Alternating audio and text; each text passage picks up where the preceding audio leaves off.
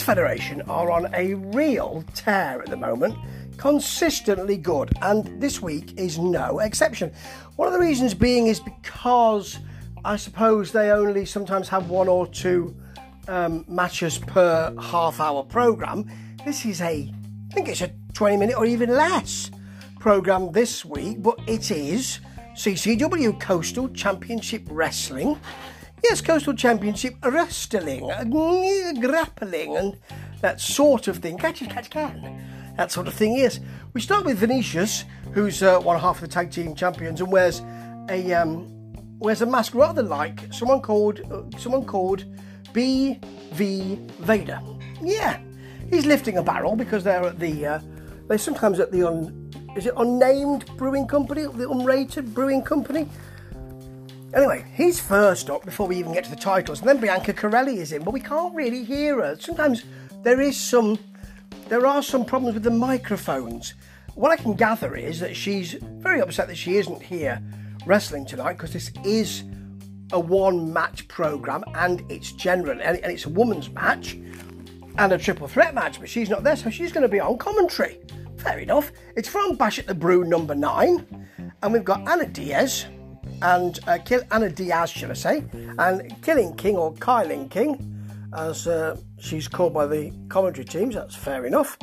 And Tiffany Nieves, who of course used to be an announcer and is a recent wrestler and doing rather well. Number one contenders match, and um, this is in a full room at the brewing company. It's always good. It's in like a warehouse, storage room place always a lot of a lot of people there and a good crowd. Febrile is the word I'd use. Febrile. You can look it up. Of course, you can.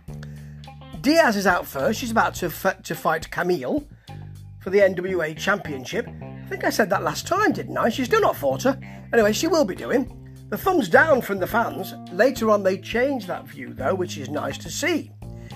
Now we've got uh, oh, we've got GetInsured.com first and Boca Stone Design. At least it's not iced tea. Hey everyone, at least it's not that. Back in the ring, the crowd are louder here than the commentary. I'm having to move about with my volume button. I don't want it too loud, but then at the moment I can only hear the I can only hear the crowd, the commentary, I can't hear what's going on.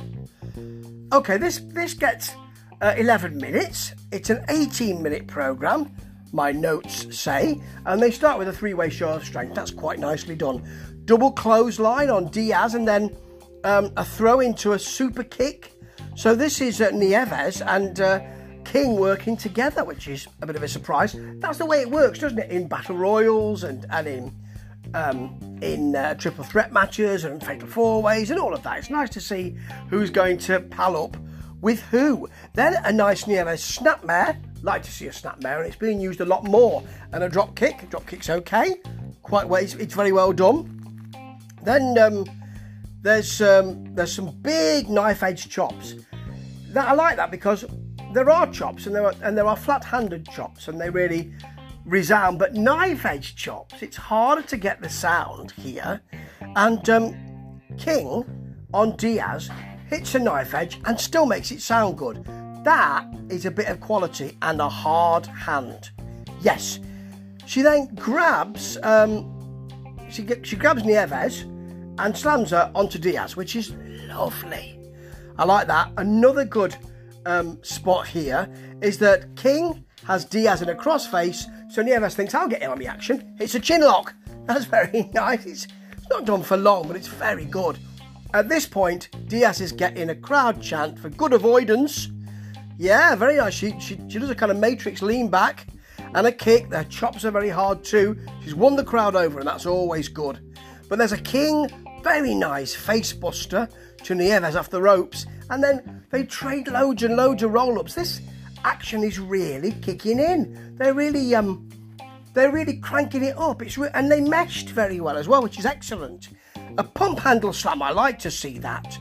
On Diaz from King, she's got a lot of action in here. Really, more action from Diaz and King, less from Nieves, to be honest, and that's not surprising. And then Corelli says, I'm going to get out there where are you going? She's leaving the commentary position. Oh, yes. Then she goes for Nieves because they fought recently, pulls her off the apron, they fight, which allows the ring for, uh, to be used for the two more established wrestlers. Nice face buster from King. She's used it before in this match for the pin. It was great. It was clear. It was fast paced. It was energetic. And we finish with Gangrel saying, Do you want to be a mark or do you want to leave a mark? I think he's their chief trainer. It's nice, David Heath. I'm not sure I want him as a trainer. But anyway, this was a good match. You only need the one, and CCW have the balls to say, just give them one match. It's a really good one. 20 minutes, start to finish, done. It works. It works in that way. And this worked because it was a good match. When they have two fairly good matches, I'm feeling cheated. What else have, we, have you got? But when they've got a good one, like when Brian Cage is in, for instance, or when Cha Cha Charlie's in, because although I don't like his wrestling, his stick always gets up there. His stick doesn't always get up there. His stick does. Let's not. Let's let's make that clear. And this was one of those good matches as well.